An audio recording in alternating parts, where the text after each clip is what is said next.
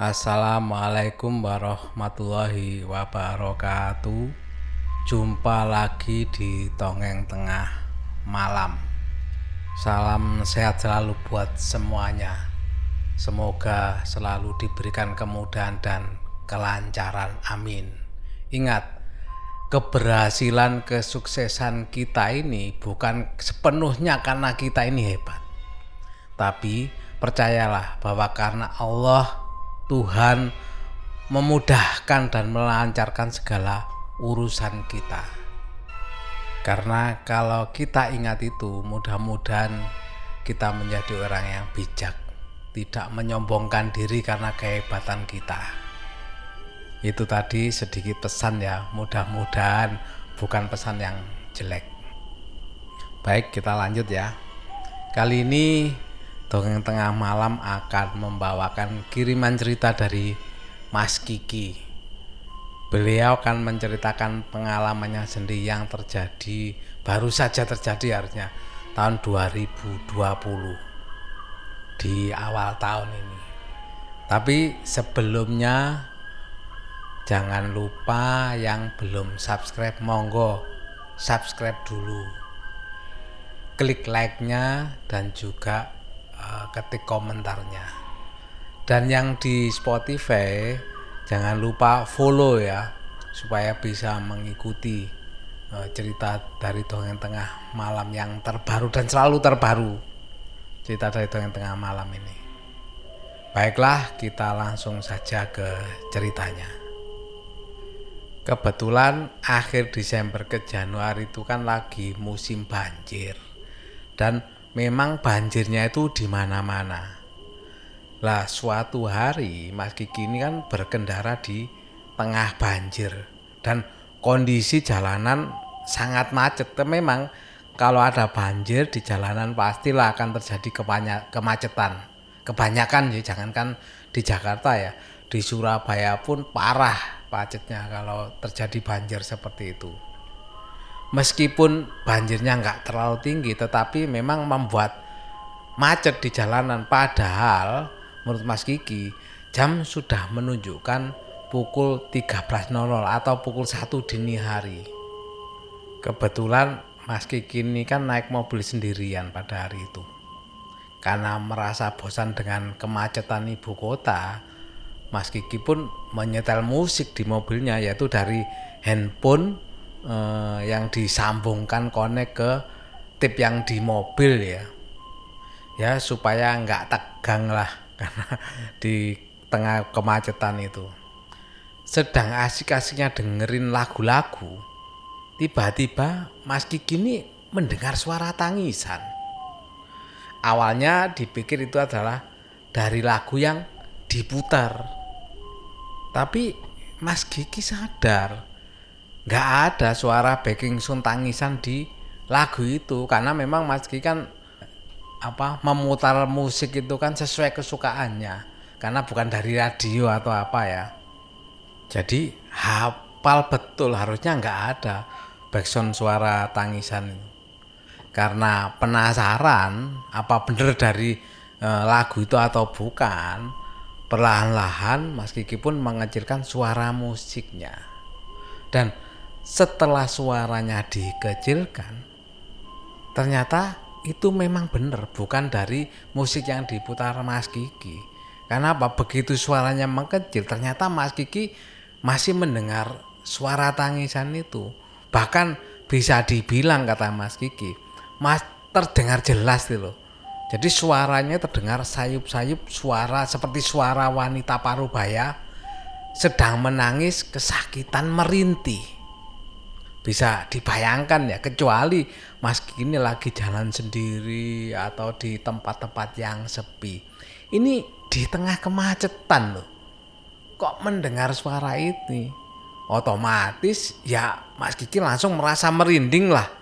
Dan di dalam mobil itu tiba-tiba rasa dinginnya AC mobil itu seperti menusuk-menusuk ke badannya Mas Kiki, saking seperti kedinginan gitu loh Mas Kiki. Karena ini masih dalam keadaan macet ya di jalan, yang bisa dilakukan ya hanya berdoa. dan senjata pamungkas ya, membaca surat ayat kursi, dan alhamdulillah suara itu pun hilang, tapi rasa merindingnya tetaplah masih ada lah, walaupun suaranya itu, tangisan tuh hilang ya.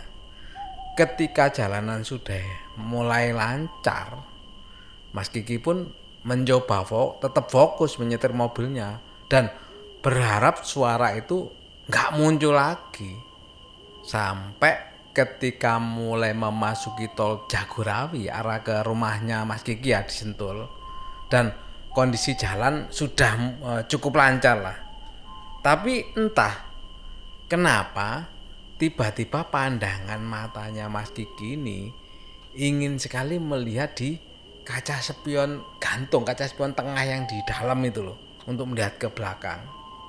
Begitu melihat ke arah spion tengah tersebut, betapa kagetnya Mas Kiki bahwa di spion tengah itu terlihat ada sosok wanita duduk di bangku tengah, dan tepat di belakangnya kursinya Mas Kiki.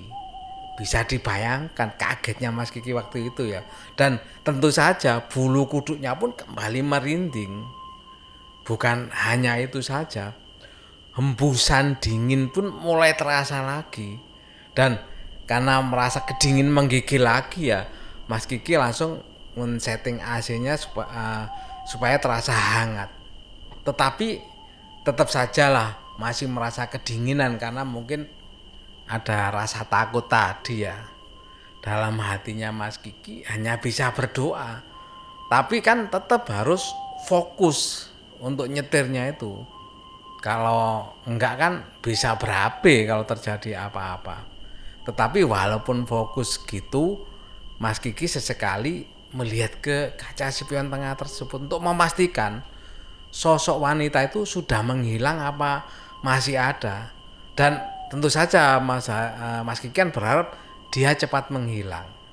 Ternyata sosok wanita itu masih tetap di belakang. Jadi sosok itu duduk manis di sana.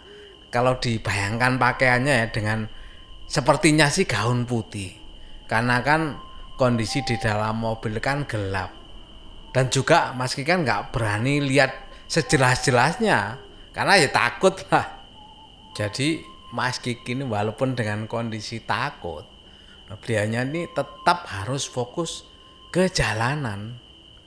Dan tentunya juga Mas Kiki kan ingin cepat-cepat supaya sampai di rumah.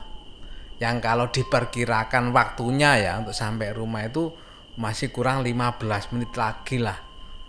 Dalam kondisi normal 15 menit itu mungkin sebentar lah, tapi ini kan beda ceritanya. Jadi rasanya itu menurut kaki, rasanya itu sama, masih sangat jauh gitu loh, nggak sampai-sampai di rumahnya ini. Dan juga nggak tahu ini perasaan Mas Kiki atau beneran ya. Jadi mobilnya yang dikendarai Mas Kiki ini, perasaan itu rasanya sangat berat sekali. Padahal kalau normal, kalau hanya mengangkat satu orang lagi itu sebenarnya nggak terasa lah kendaraan itu untuk berjalan. Makanya ini nggak tahu, mungkin benar-benar berat atau mungkin karena ketegangan Mas Kiki ya. Jadi menginjak pedal gas itu rasanya berat, bisa jadi terjadi. Tapi nggak tahu ya. Tapi yang pasti perasaan Mas Kiki bahwa pada waktu ada sosok di dalam mobilnya itu, perasaan mobilnya itu, jalannya itu seperti membawa beban yang ya bisa dibilang mungkin mobil penuh atau apa ya isinya ya. Dan sosok itu masih duduk dan hanya diam, nggak bersuara apapun. Sampai menjelang keluar tol ya, Mas Kiki kan keluar tol dari Sentul City ya. Begitu keluar tol Sentul City, sosok itu tiba-tiba berkata, "Terima kasih." Dan setelah mengucapkan itu, sosok itu hilang. Jadi sudah nggak ada lagi di belakang tempat duduknya Mas Kiki, itu sosok itu menghilang. Begitu dilihat sudah nggak ada lagi sosok. Nggak tahu, mungkin ya mengucapkan terima kasih karena mau keluar atau gimana.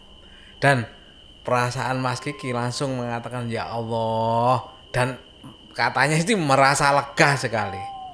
Nggak tahu sebenarnya siapa sosok tersebut itu, apa hanya untuk menumpang mobilnya aja, karena mungkin malas terbang kali ya sosok itu, atau mungkin gak bisa terbang ya, kok sampai bisanya menumpang mobilnya Mas Kiki ini.